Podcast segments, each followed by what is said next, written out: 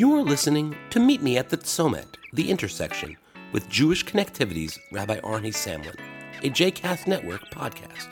For more information about Jewish Connectivity and Rabbi Samlin, please visit jewishconnectivity.com.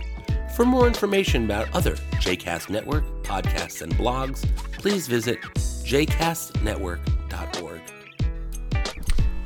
Shalom and welcome as we meet once again at the Tzomet, the intersection between everyday life challenges and Jewish wisdom. I was thinking about happiness and the whole notion of being happy. We live, of course, in very troubling times, very challenging times to say the least, economically and politically and militarily, just so much going on in our world. And the idea of finding true happiness is something that's on everyone's mind. Now, happiness is not simply about how you personally feel, it's also a matter of feeling fulfilled, feeling that your life has meaning beyond just yourself and is somehow benefiting others and the world as a whole. But how does one go about attaining happiness in such a troubling world? Well, one of the things that turns out to have been proven scientifically by Lyubomirsky and some other pioneers in the work of what's been called positive psychology is the recognition that happiness is not simply determined by what happens to you.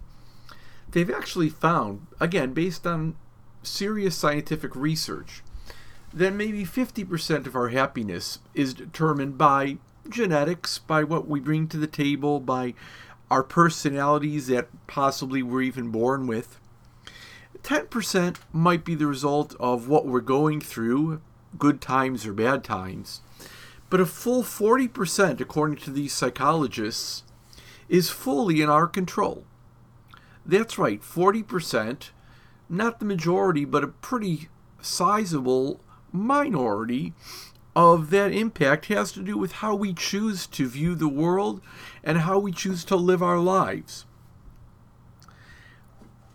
According to these psychologists, there are things that you can do that maximize happiness. Now, what does this have to do with the idea of Jewish tradition or of Jewish wisdom? Well, according to Rabbi Nachman of Bratslav, one of the finest and best known Hasidic rabbis in history, mitzvah gedola lihiyot besimcha, there is actually a mitzvah, an obligation for one to be happy.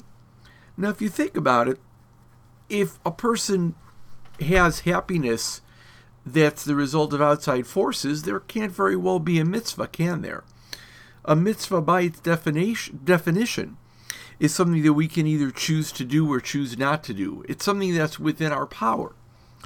Well, if happiness was not within our power, we wouldn't be able to have a mitzvah saying you have to be able to be happy.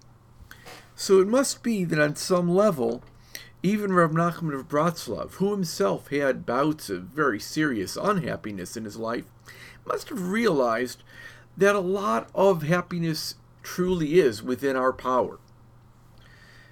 We have a mitzvah to aim for happiness and psychologists have suggested a number of ways, which we'll talk about in future podcasts, to assure our happiness. Again, some of that having to do with leading lives of meaning, lives in which we impact in positive ways around the, the world around us.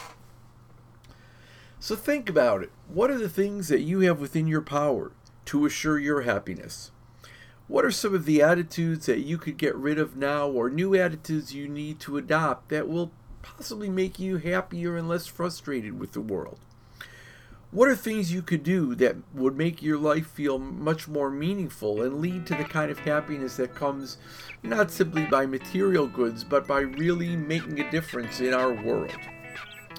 Think about it, and as always, be sure to leave feedback on the Facebook page of JCast Network, on the Twitter feed of Jewish Connective. Go out there, aim for Simcha, and make great things happen. Until the next time, this is Rabbi Arnie Samlin. Shalom.